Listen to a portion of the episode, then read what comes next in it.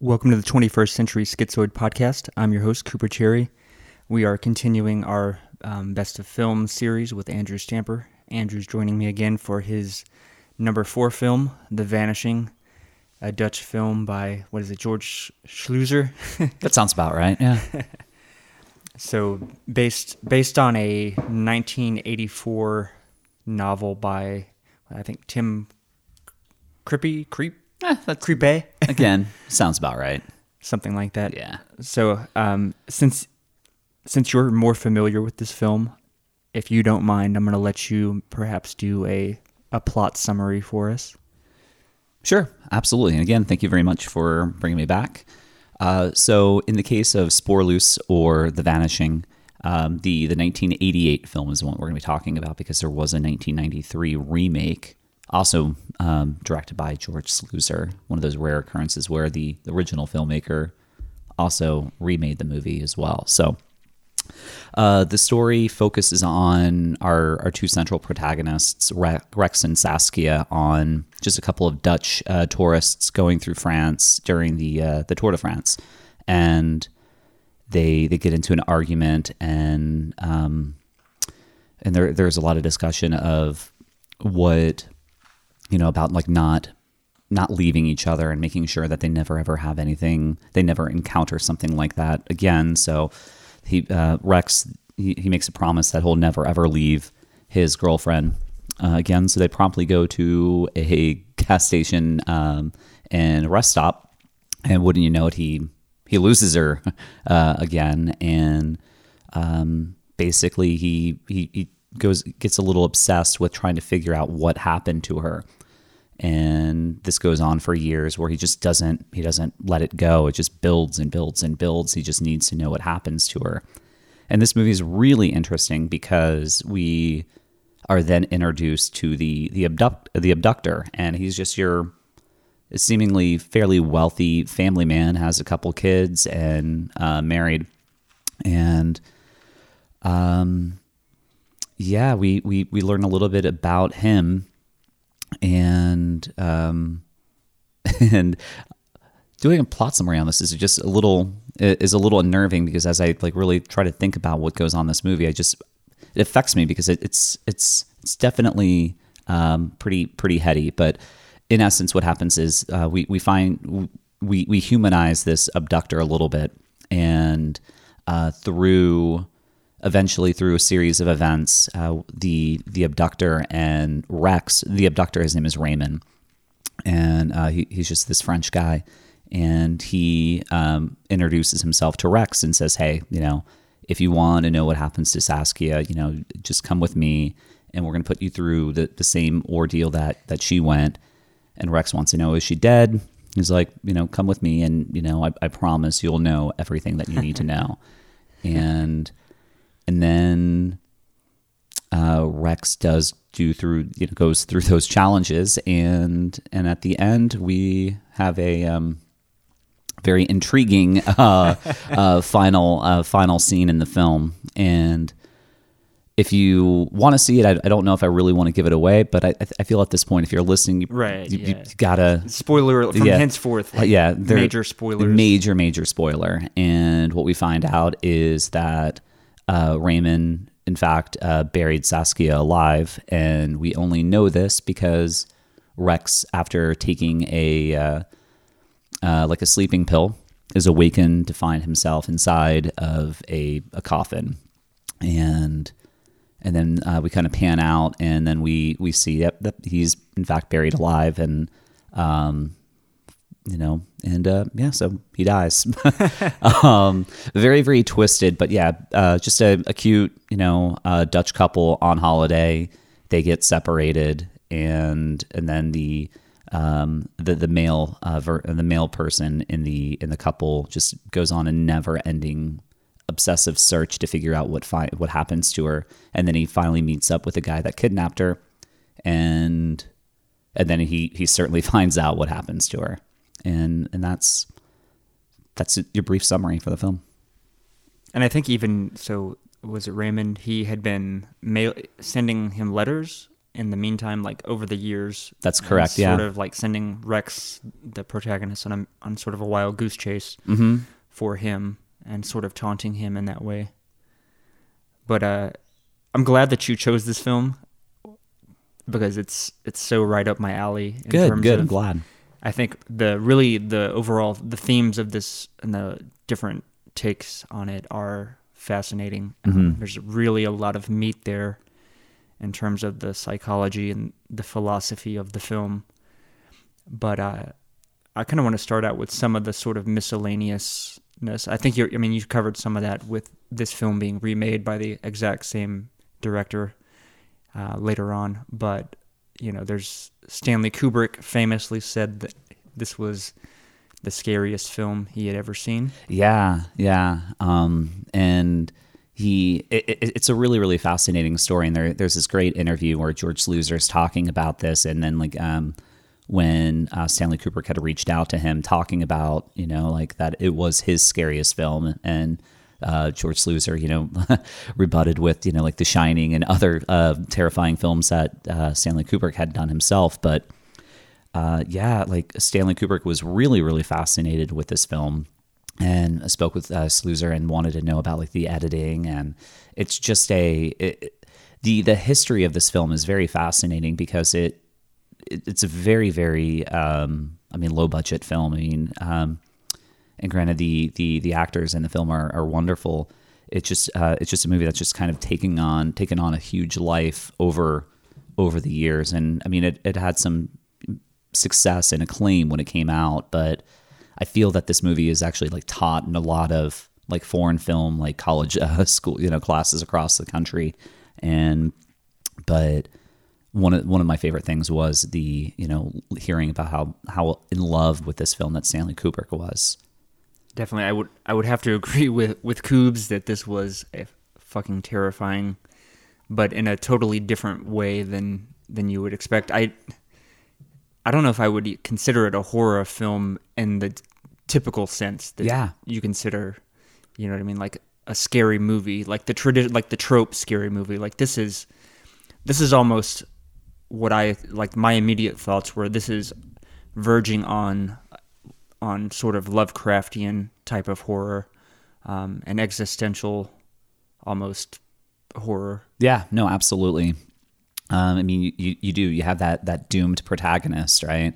And I mean, it, this movie is so fascinating because it is. It, it's it's terrifying, and it's terrifying in a very realistic way. Exact- yeah, you it's know. so like so banal, like the banality of evil is Yep. the best way I can describe it. Mhm. And what makes this film even more horrifying is really just kind of I mean, at, at the core, right? I mean, we we we we've kind of turned the the kidnapper into kind of a I'm not going to say hero, but uh, he's not uh, an antagonist in in the traditional sense. But anybody that would kidnap somebody and bury them live is a horrible, horrible film. I'm a, a person, horrible person. um, and but what makes this film very interesting is they they recognize that and they even call it out um, about like how somebody can go ahead and do something so, like capable of such unspeakable, um, you know, uh, horrible act.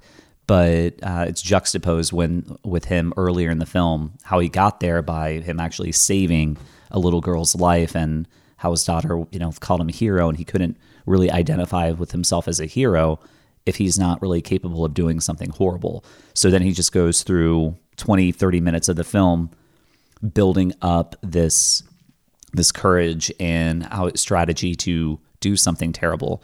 But the movie the movie becomes just so like horrific because yeah, I mean it, it's it, it's seemingly a normal everyday guy and this movie is just terrifying. It's probably the scariest movie that you'll ever see without any blood Right. or jump scares or, Um, or jump scares. It, it it just it, it it yeah. I mean, it's not like torture porn, you know, or anything. It, Right. it just it's just horrifying yet amazing. You know, it, there's just it, it's it's it's a beautiful film in in a morbid sense.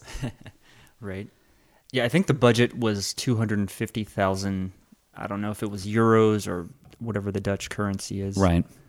which Well, is just. I mean, of course, this is 1988 that the film was produced, but even so, Mm-hmm. even in those dollars, Yep. I mean, wow, Yeah. that's really impressive. And we screened this last night together, Mm-hmm. and I think the first thing I said was, "Man, that's fucked up." Yeah, yeah.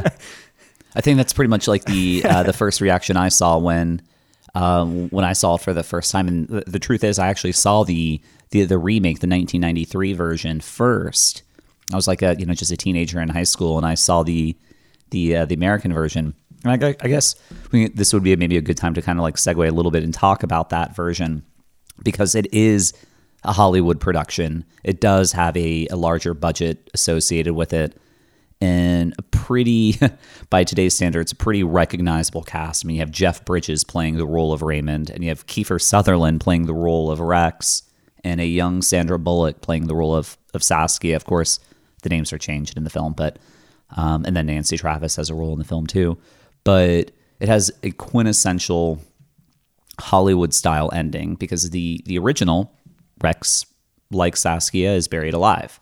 In the American, Kiefer Sutherland too is buried alive, but he gets out. He gets out and is able to get vengeance on on uh, on Jeff Bridges, and that really is you know is kind of fascinating because it's the same filmmaker and but entirely different type of type of ending. But it's just like quintessential, like Hollywood. You know, the good guy, you know, uh, is able to you know um, uh, you know get one over. B- basically, you know, the good guy, you know, uh, ven- yeah, good guy prevails exactly.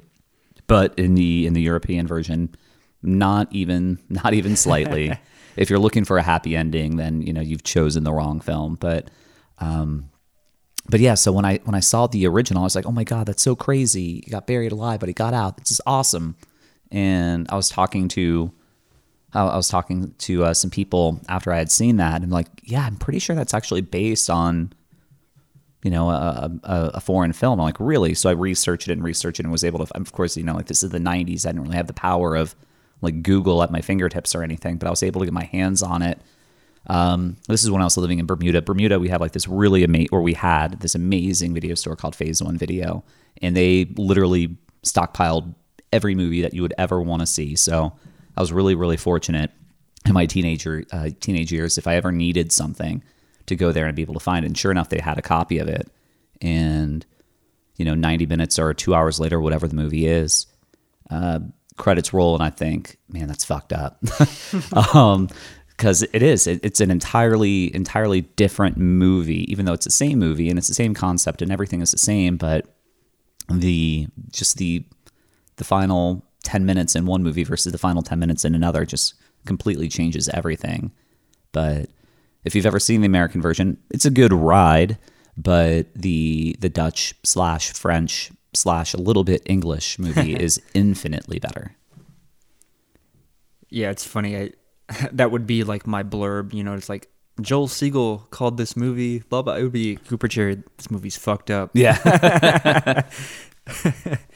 Um, but let's see. I oh man, where to even start on, on a film like this? It, yeah, I mean, it's really like where do you begin? I mean, it's so, it's So, funny because it has being buried alive. Your Right. thoughts? Buried alive. Discuss. It re- kind of reminds me of that uh, quote from like the Wrath of Khan, where he's like Kirk is like trapped on whatever one Right. of those planets. Or something. He's like, "You'll be there, buried alive, buried alive." uh, but uh, I don't know. Perhaps the the acting is a great place to start. Um, I think this is a sort of a challenge that I will. Well, I not not exactly. That's more like writing. I was thinking, acting. Obviously, Rex phenomenally. You know, just such realism in the performance. He was great. He's obviously probably the uh, him and what was it? What's Raymond? Mm-hmm.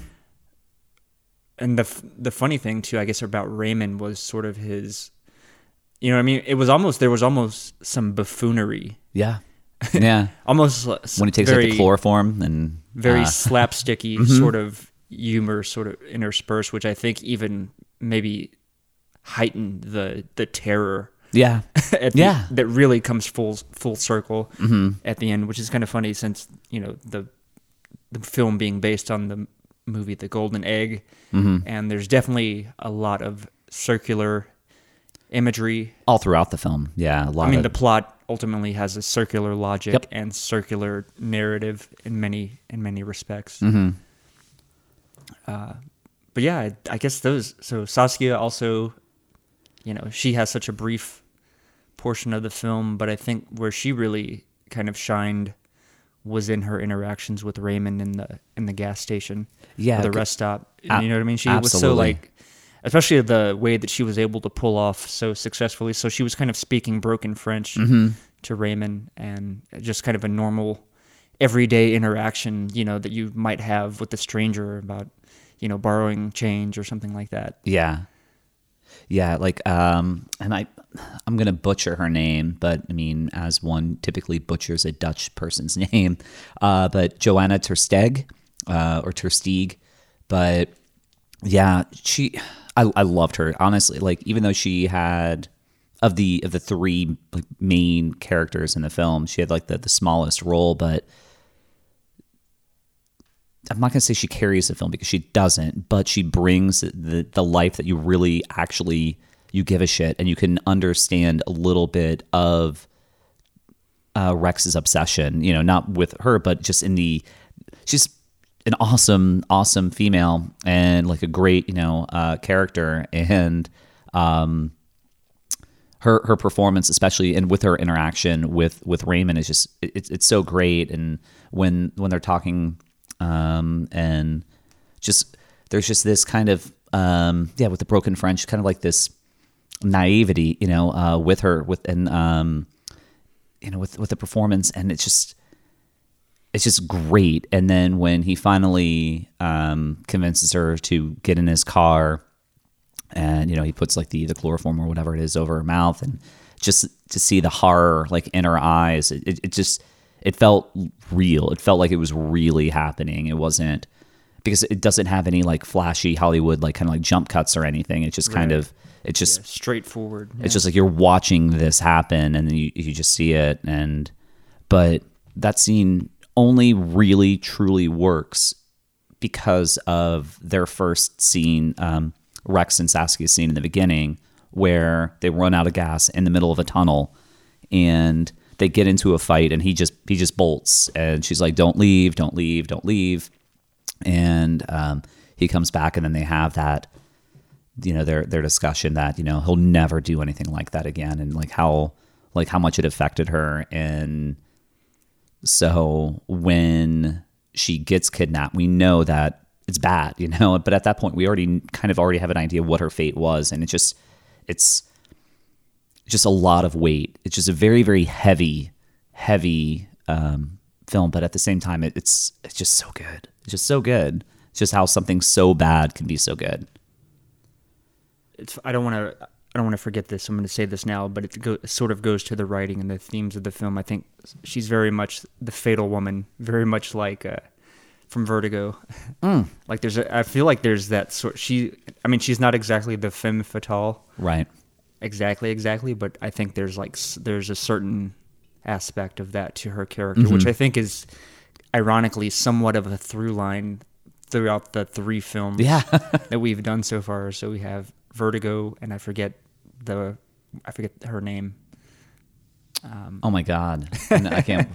I'm I'm like so tuned into uh, Right.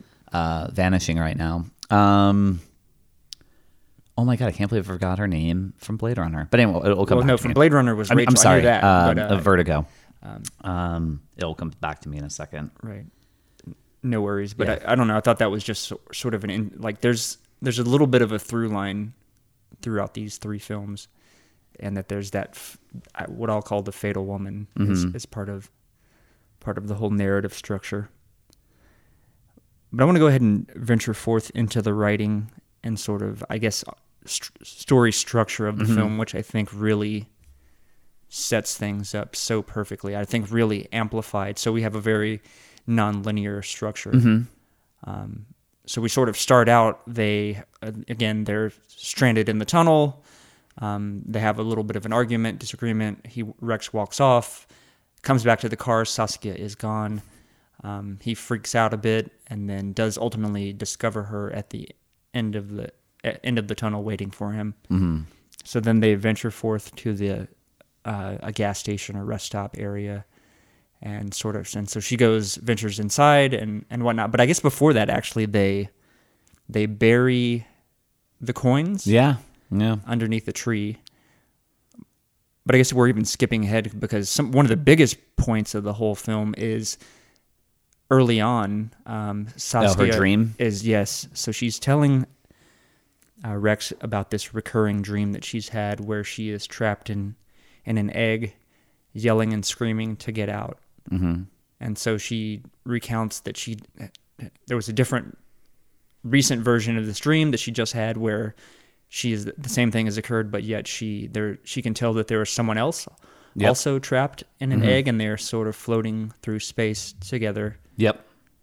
And into they crash, and I don't know that she doesn't really go into the specifics of that, but Mhm. I think the implication is that they were like going to collide with one another. Or, Yeah. Exactly. or something like that.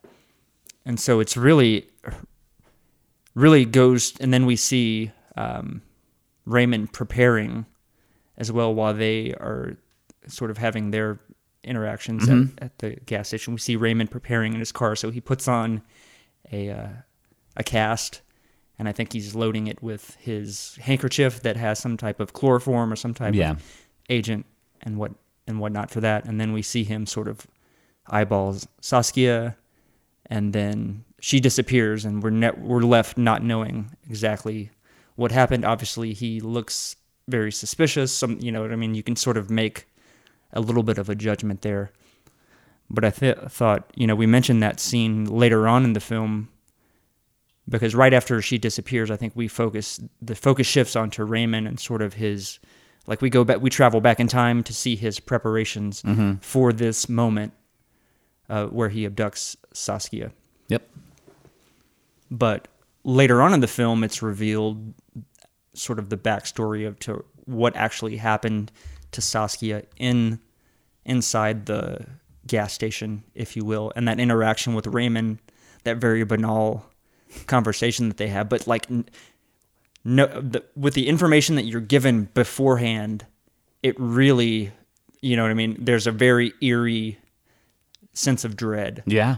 created in that because you sort of know like she's gonna meet she's gonna meet a bad end. We don't know exactly exactly what happened. Yep. We know it's probably really bad and horrifying, and that unknown almost is maybe more satisfying. Yeah.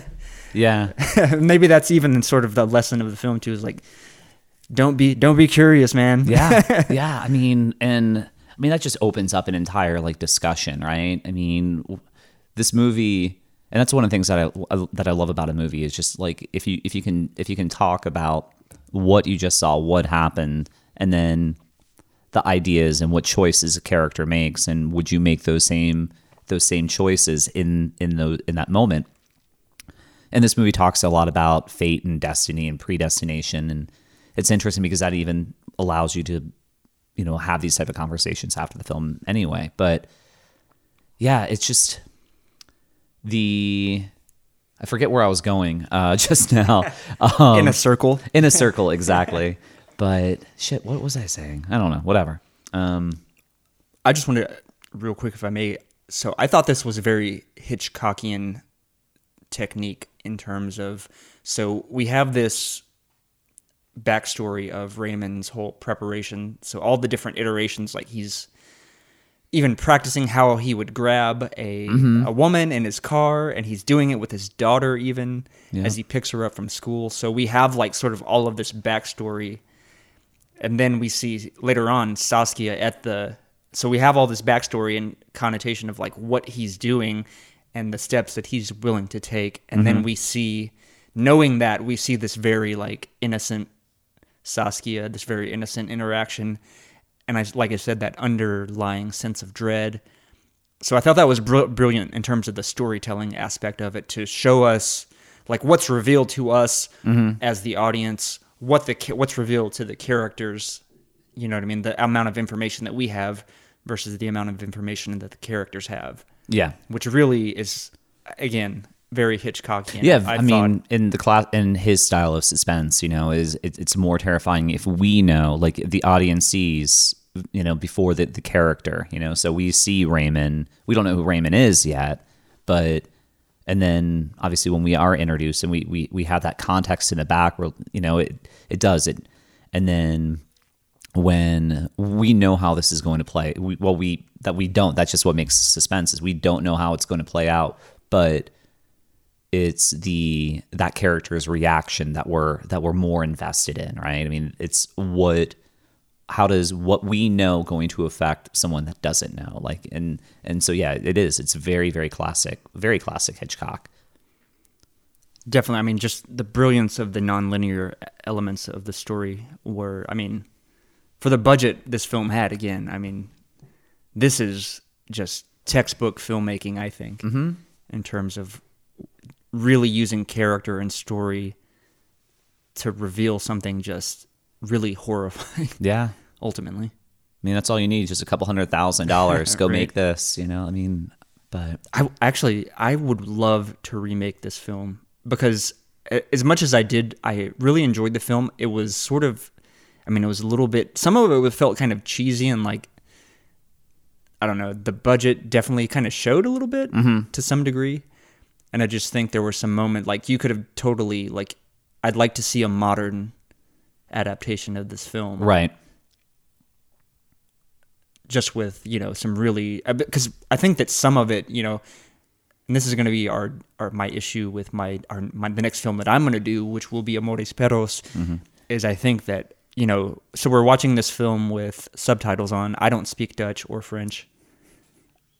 And so I think something is lost. There's lost in translation. Mm-hmm. Not to be too cliche but I absolutely think that that plays a role. Like there's just something about hearing the dialogue in the original language that I think there's you know what I mean? That's just you know what I mean? There's Yeah. there's a little bit of less impact I think mm-hmm. in reading and watching. You know what I mean? That's Yeah. more of a distraction too I think. Mm-hmm. Like you can't quite focus as well on the overall because you know you're literally having to re- Right. read the dialogue as it comes up and just the impossibility of like that direct direct translation mm-hmm.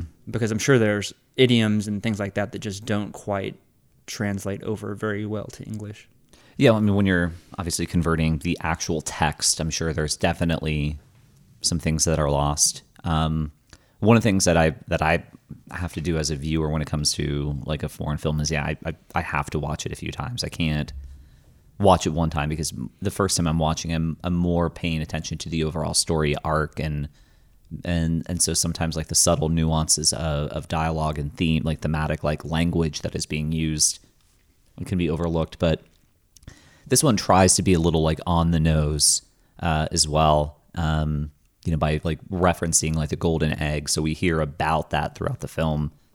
You know, where she has a dream, and then he's talking about the golden egg, and then Sluizer does a, at least I feel like does at least a good job of using a lot of that circular imagery to go ahead and say, hey, kind of want you to pay attention to this. This is going to pay off. This is going to, you know, like be important in this in this final act when sure enough, as you know, um, Rex is you know uh, meeting his end in the in the coffin with you know flicking the um, the lighter uh, when he realizes that he is in fact like trapped inside a golden egg. So, but yeah, I mean, in terms of like yeah, any foreign film, you know, when you're there's always gonna be elements that will definitely be lost in the in the literal like translation or the context that you're uh, that you know from the original language. And this film is really, really challenging because it's actually done predominantly in two languages. Obviously, there's uh, small bits in the film where he's trying to speak English, but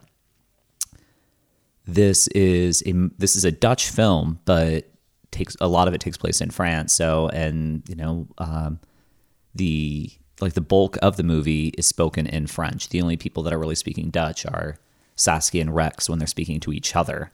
So and that actually posed a lot of problems for this film when it when it came to like submitting for like awards. I, I think this was um, it like got denied from like the from like the Oscars one year. It did win some other like uh, awards within the Netherlands, uh, but when it came to I know this has nothing to do with uh, uh translation what you what you had mentioned a moment ago, but I just I just I'm just thinking about you know remembering that um, because there was so much French in the film that like I think it got stripped of being like a Dutch film for like their their movie for their Oscar submission that year. So, but anyway, little little side note. I want to talk a lot about the imagery that we see in this film. There's, uh, like we'd mentioned, there's a lot of repetition of, of sort of oval or circular circles and yellow as well. Um, so they're in the they're in the tunnel, and so that's obviously the circle of the tunnel, and we have it's dark inside the tunnel, and we have the light at the end of the tunnel, so to speak. Um, then we have like approaching cars with you know yellow two yellow orb headlights. Um, the two coins that Saskia and Rex bury underneath a tree after they make their promise to one another to to never leave each other. Mm-hmm. I'm sure that I'm missing others, but definitely that that circular imagery is. They had like what were they ping pong balls or golf? Oh yeah, later on, yeah, Um, Raymond has a in his car a whole package of ping pong balls that fall out onto the ground, which somewhat you know reminiscent of eggs. yep. the uh I feel like there's what else um it even carries over too to like sort of the the story logic because the way that we're sort of brought full circle in that Rex ultimately winds up experiencing the same thing as Saskia in terms of the narrative and the thematic element of that um, winding up in that same space Yeah. But I'm I'm sort of curious about the use of yellow in this film because it is it is literally everywhere. It's everywhere. it is everywhere. Yeah, a lot, a lot of yellow. Her shirt is yellow. Saskia's shirt is yellow. Rex is wearing a gold shirt. I mean, there's golden awnings. Mm-hmm. There's trucks with yellow in them. I was gonna say, was there a yellow car? Someone I can't recall, but my mind believes there was like a yellow car.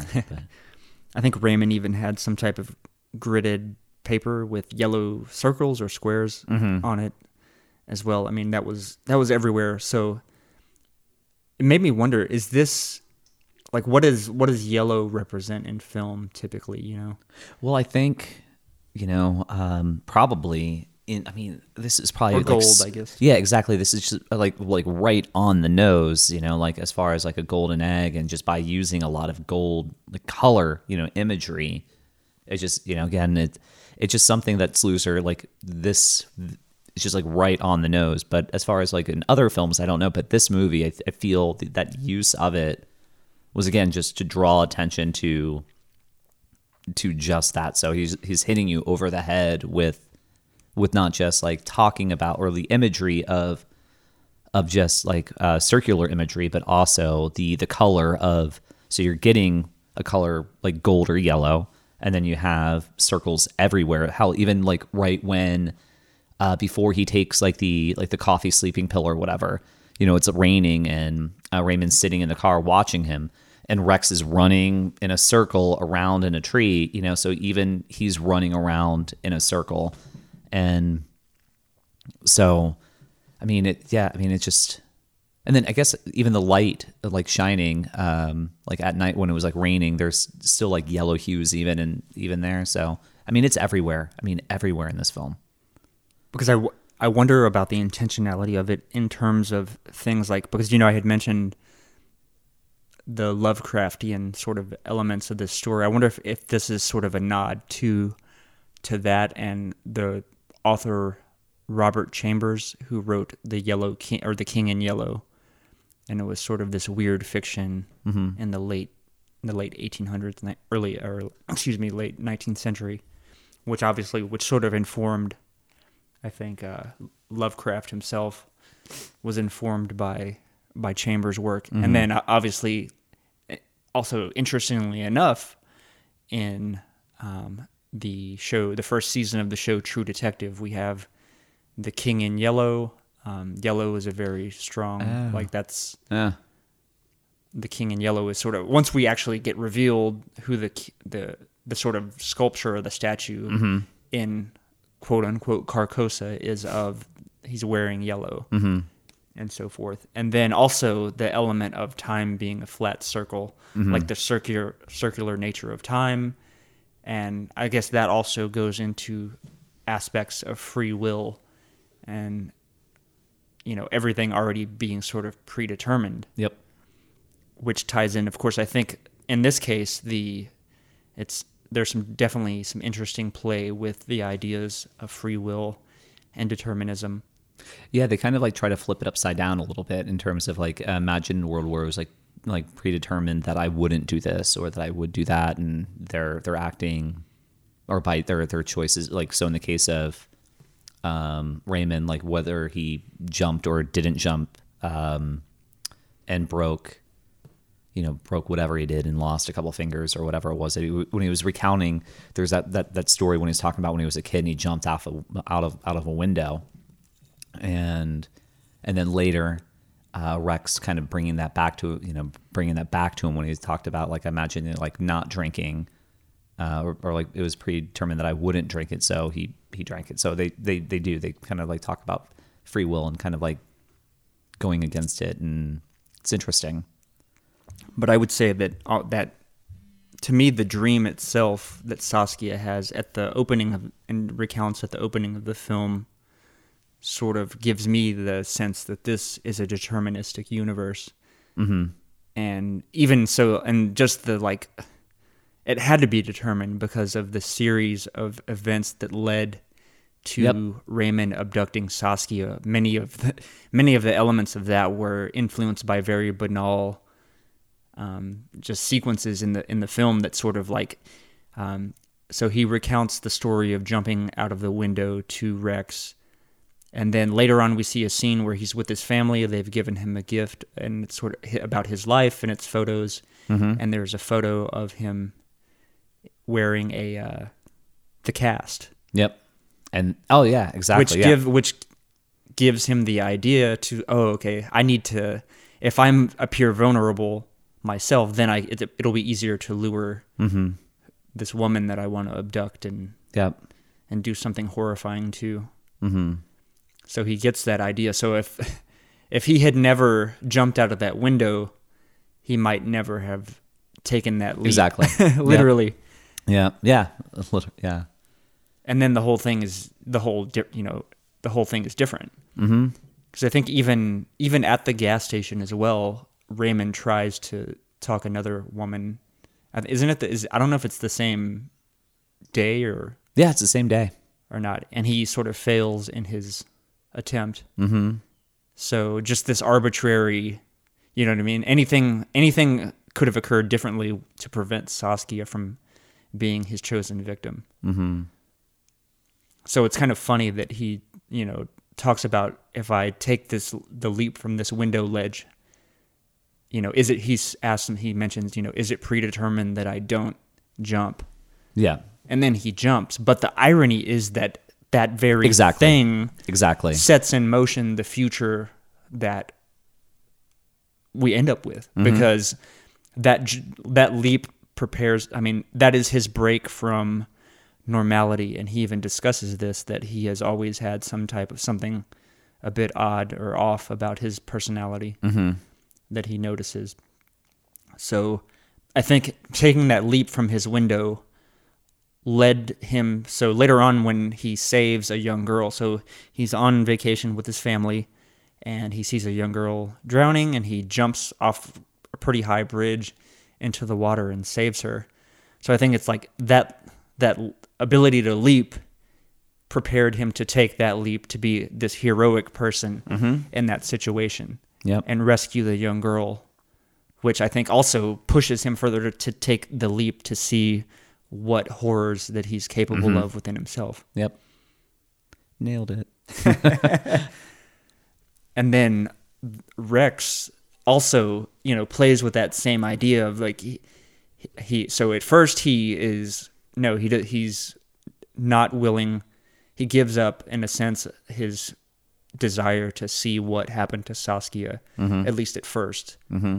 and he's like, "No, I'm not going to participate because Raymond offers him like said the sort of the spiked coffee. Yep. He's like, "Drink this, and you'll see what happened to Saskia." And he's like, "No," and um, then I think the turning point for for Ray for Rex is that he digs up. So he's at the same spot where they buried the coins. Exactly. Yeah. And he sees he finds the two coins, and I think that's where he remembers his promise to never abandon Saskia. Mm-hmm. And so then he takes that drink and he references again, is it predetermined that I'm not going to take this drink? Well, it's pre apparently it was predetermined that he would Yep. take that drink and then fulfill the dream Mm-hmm. that Saskia has at the beginning, bringing things full circle. Yep. yep. Alive. Yeah, it's just, it's just it's just so beautiful. But I mean, in the in the or it's twisted in the most beautiful of ways, um, because it is. It's so fucking twisted, but so great. Yeah. Oh God. I mean, I think my worst fear is a painful death, and so that the existential horror of Rex realizing that he is buried alive, and that he could have avoided it, mm-hmm. and that he, you know what I mean? He's Yeah. trapped in that box. It's not going to be quick. It's not going to be Not- easy yep. it's going to be there's going to be suffering and just coming to that horrifying realization that you are going to just pretty much rot and you have there's no hope for escape you are trapped you are pre everything is predetermined at this point you just have to go through the motions of this predetermined universe where you will die and meet a horrifying end mm-hmm. and he sort of laughs um, he does laugh sort Yeah. of hysterically and he Yep. kicks off his shoes, and then he, it's funny he's got holes in his holes in his socks that are circular as well. Yeah, exactly. Yeah, that's uh, one of the other little like funny gags that he finds at the end. You know, when he's kind of losing it. But yeah, it's a lesson. Don't ever run out of gas. you know? But I so I thought too in terms of the the themes and the philos- philosophy of the film, you know that that sort of deterministic universe that they both are trying to escape from, but even in trying to escape and thinking that they're exercising free will leads uh, to the very end that they were maybe trying to avoid or determines the their end in some respects. Mm-hmm.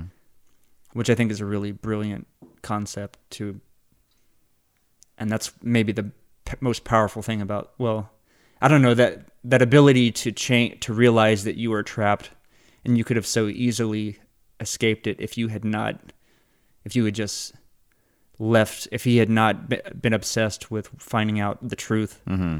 of what happened to Saskia, he could have escaped this horrifying fate.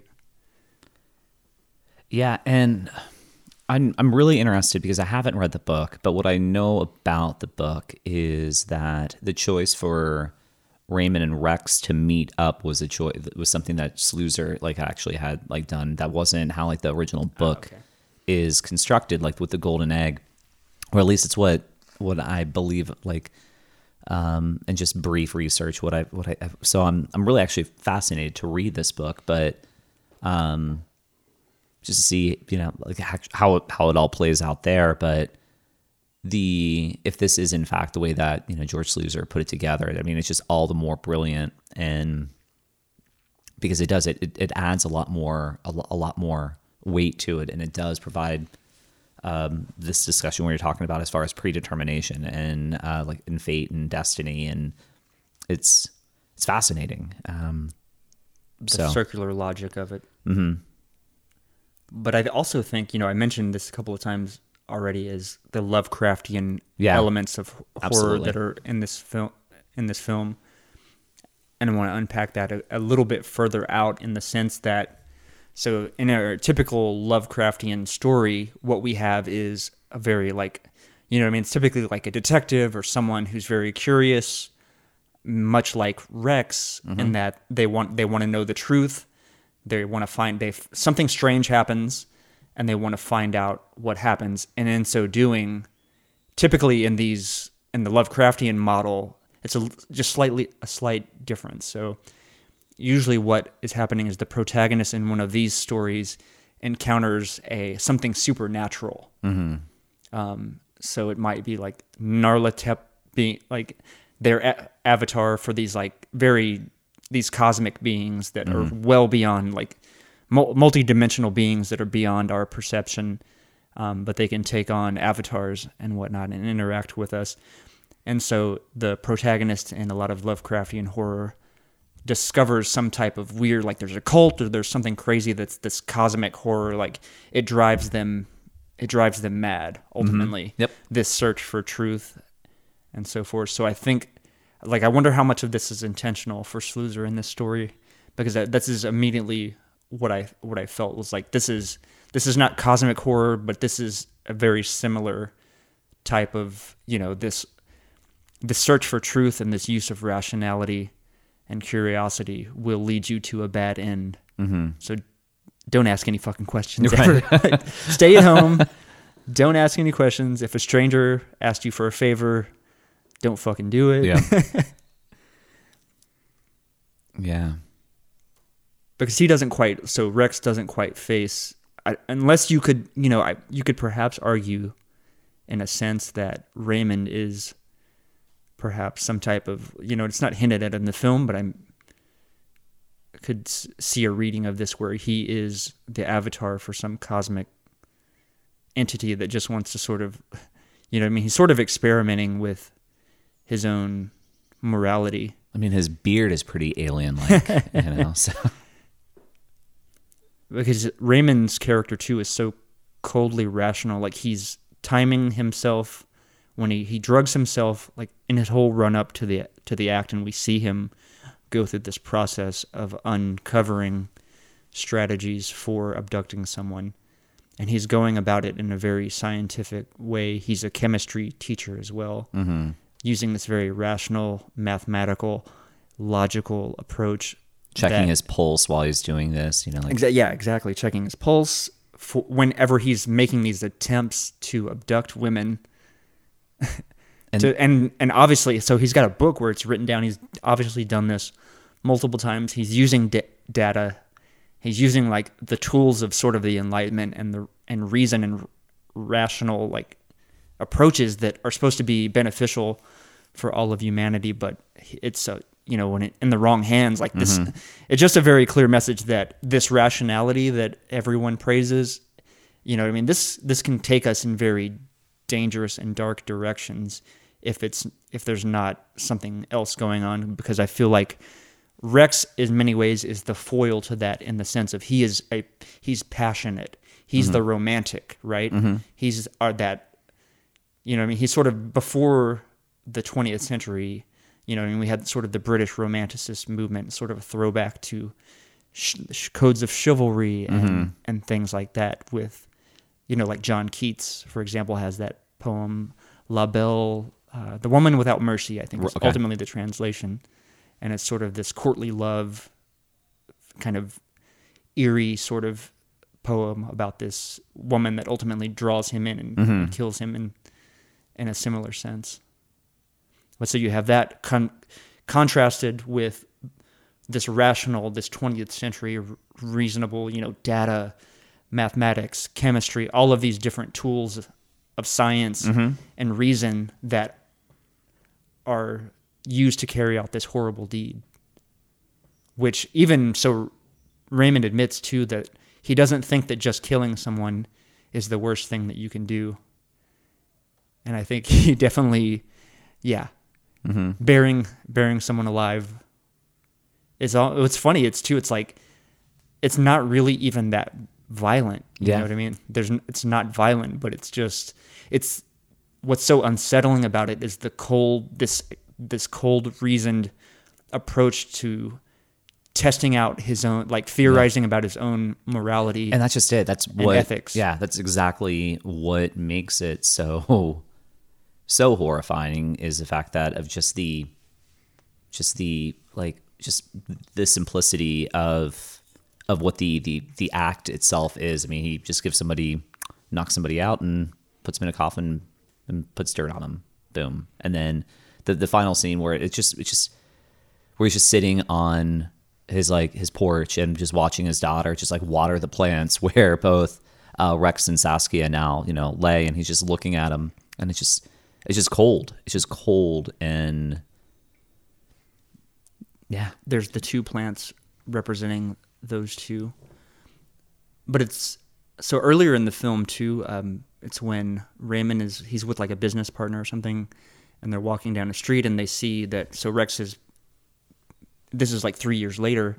He's been putting up posters. Um, I'm not sure what the translation is. I'm assuming it's that, like, have you seen this woman? And it's a picture of Saskia. So Raymond sees one of these and comments to the gentleman he's with. He's like, "Yeah, this I admire this guy mm-hmm.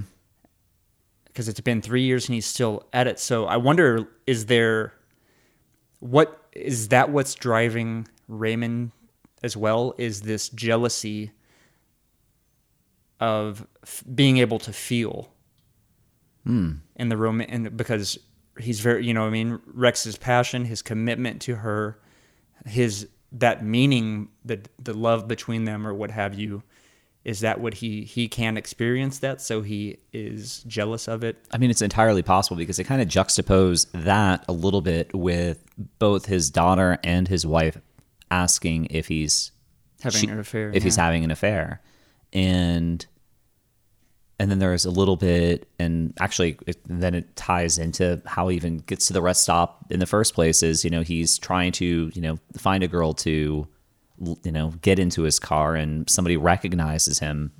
Oh yeah, And- ah, that's great. I'm Yeah. glad you brought that up because Yeah. that's another aspect of that s- sort of deterministic path. Yep. hmm That the film takes, and that's just on a very arbitrary situation where, Mm-hmm. so he is tries to he tries to abduct this woman, but it turns out he knows her. She was his daughter's volleyball teacher Yep. or something like that. And, you know, she co- sort of rebuffs him. She's like, You don't recognize me. And gives him the idea to go to the rest stop. So it's like this very arbitrary. Yeah, he's like, if you're, you know, if you're trying to having an affair or something, and you're like, there's plenty of foreign girls you can go ahead and Yeah. meet or whatever. But the arbitrariness of that and the det- also with a deterministic element, maybe that is what is so terrifying about the entire thing. This very realist approach in the film,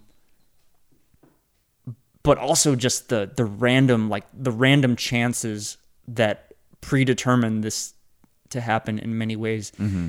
is just that's the most unsettling part or one of the most unsettling parts. I don't know if you can top being I mean, they're, bur- they're all unsettling. being buried alive Yeah. and knowing that you could have avoided it and knowing that you're in for a very painful, terrible, horrible death that Mm-hmm. is going to be drawn out. I mean, that's my worst. That's my worst fear. Probably is a something crazy like that. you Yeah, know I what I mean, mean, like that's uh, literally that definitely my biggest fear is some kind of crazy, long, drawn out, painful death where I just kind of like, uh, I mean, murder is- trapped in yeah. the woods or something. Like I'd rather just go quickly. I don't. Exactly, and that, I mean, murder is murder. and Murder is horrible.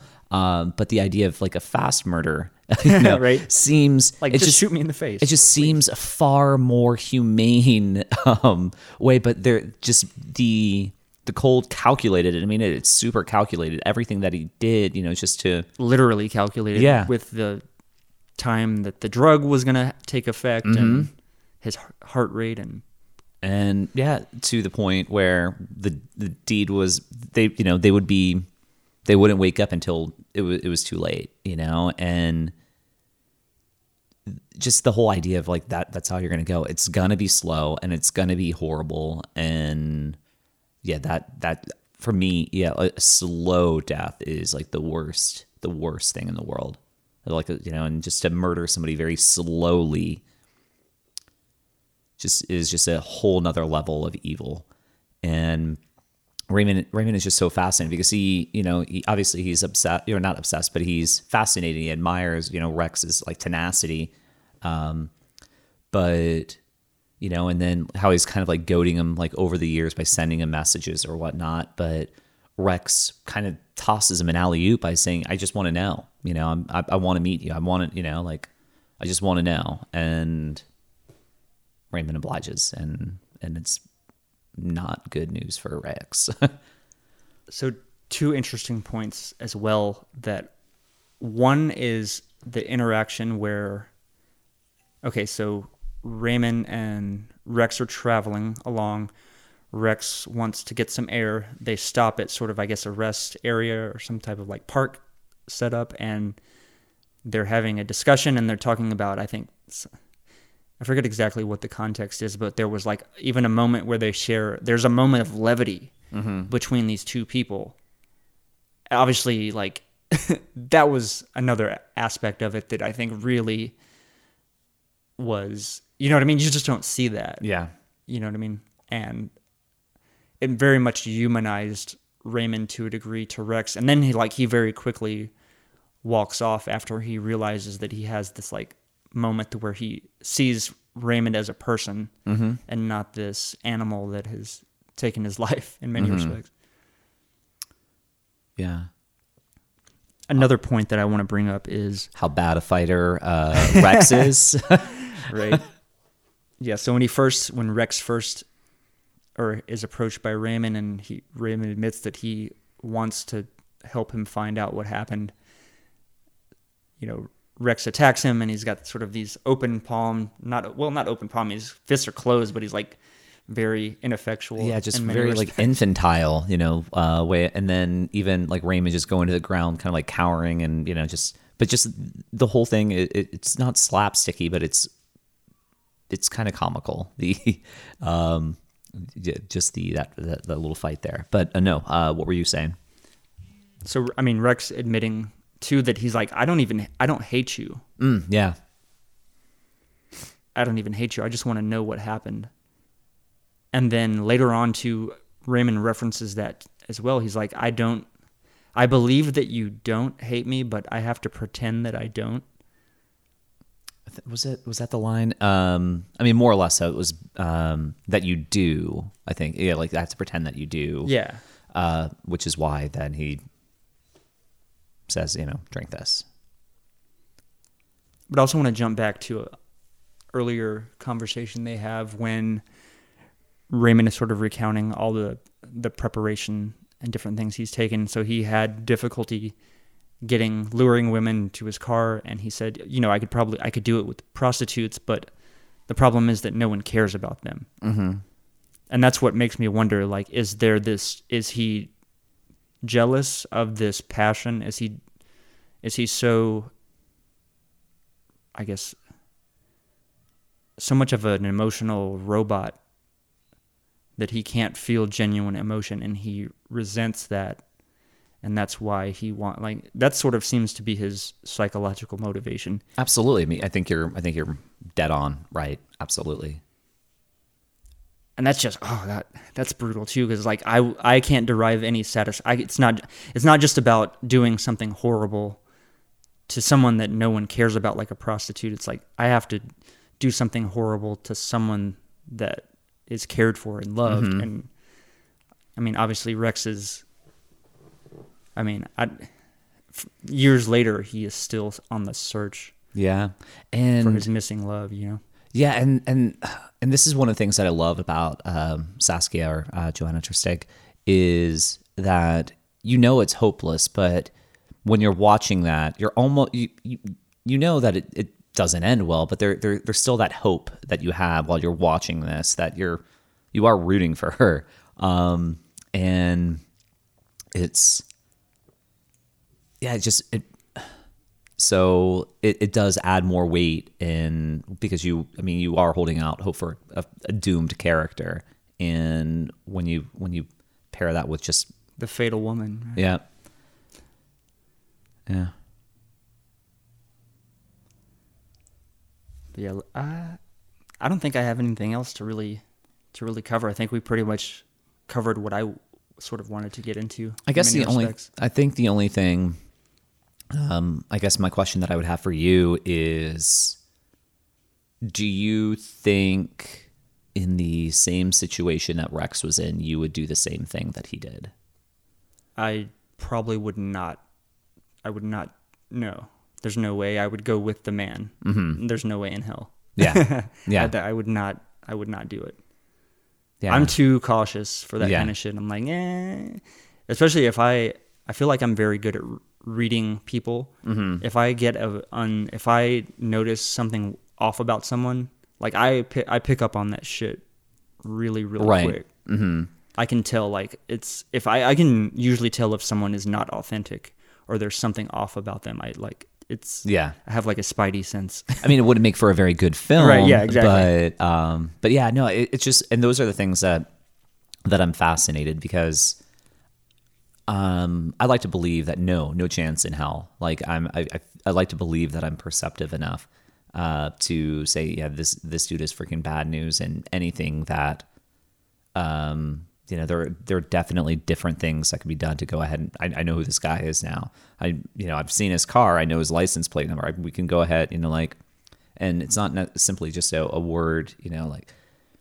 At least you know who this guy is. Now you can go ahead and you can make your new obsession studying this fucking guy um, instead of just putting up billboards all over town. But uh, but I, I am I'm, I for me why I'm why I like these movies are I, you know as far as trying to get in the head of who these characters are and would I make those same choices that that they did and while I like to believe that I wouldn't it makes it really really fascinating and those are the things that I'm just drawn to and just wanting to kind of see as you know like the the choices people make and whether or not it was a choice at all if it, w- it was something that was already determined. You know, it, it was their destiny. This is what was going to happen.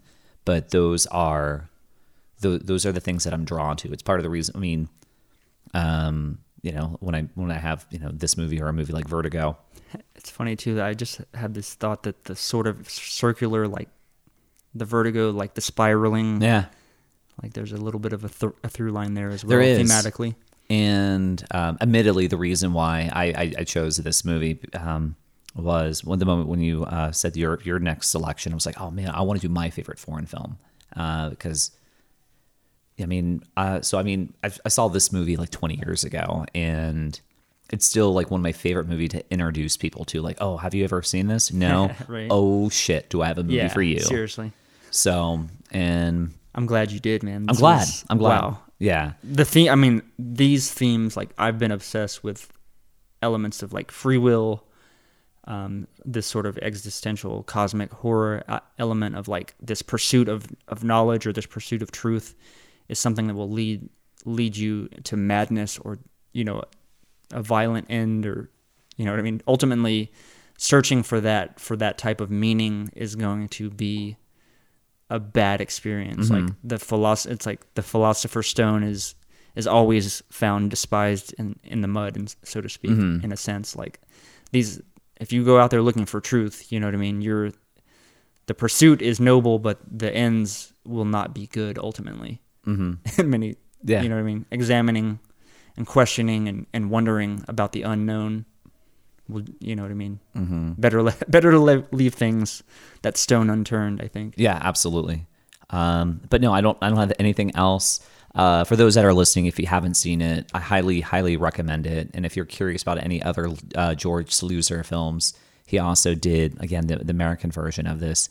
And his final claim to fame was that he directed the the last movie River Phoenix appeared in, and the movie didn't get completed until like uh, 20 years after River Phoenix's death. So, and that movie I think is called Dark Blood. If you can find that, give it a watch. I haven't seen it yet, but just a neat little uh, trivia, uh, little factoid, if you will.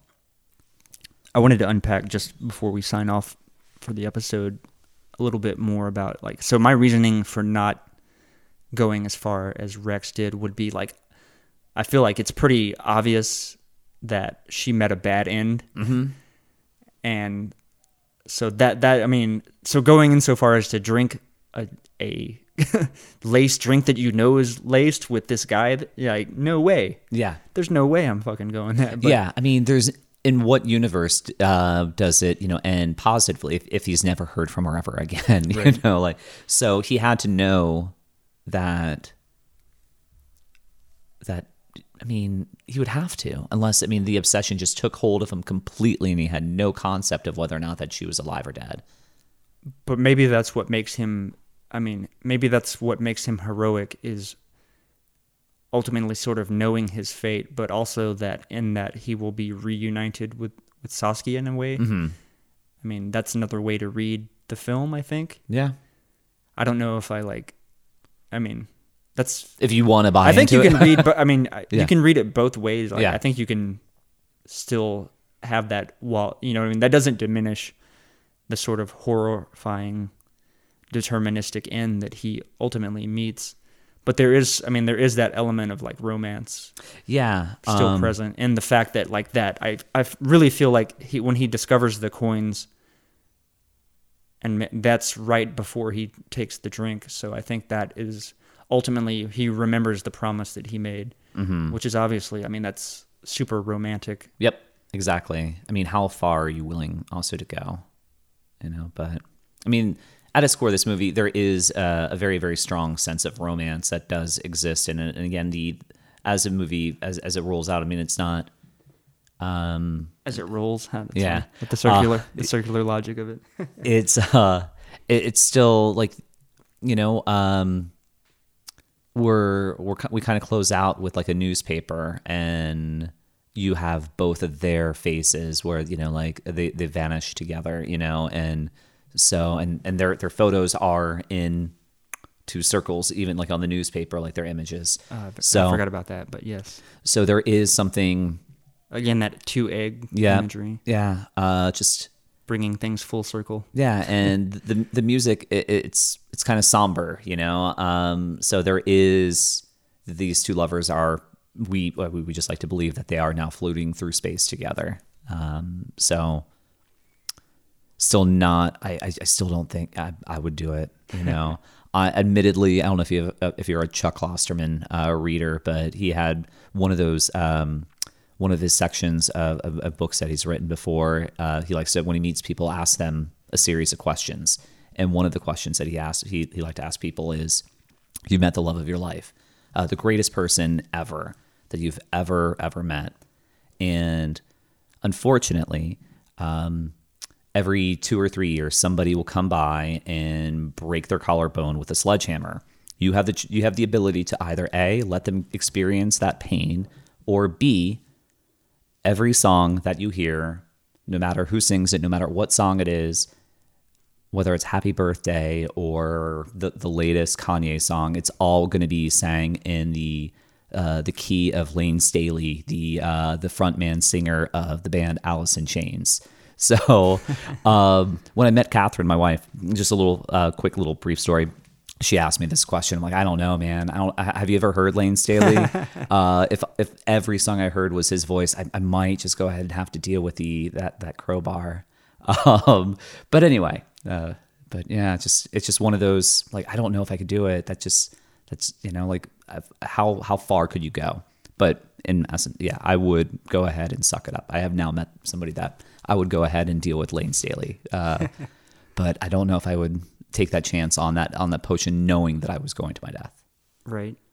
I feel like though, in a sense, I've already, uh, you know what I mean, because philosophical inquiry is something that I've been obsessed with for, for a long, long time, and ultimately, like bumping up against the bounds of reason and trying to like use reason and so forth to determine out, you know, a, a very regimented and systematic way for for operating within the universe or the world in terms of like a set of ethics or a set of principles or what have you and just ultimately real coming up with there is no you, there is no greater out force or there's no greater I, ideal idea out there in the universe that I can latch on to to build that system from mm-hmm. and so in many ways you ha- having to take the responsibility of creating that for yourself can be very it's that's in some ways cosmic horror and, or existential horror if you will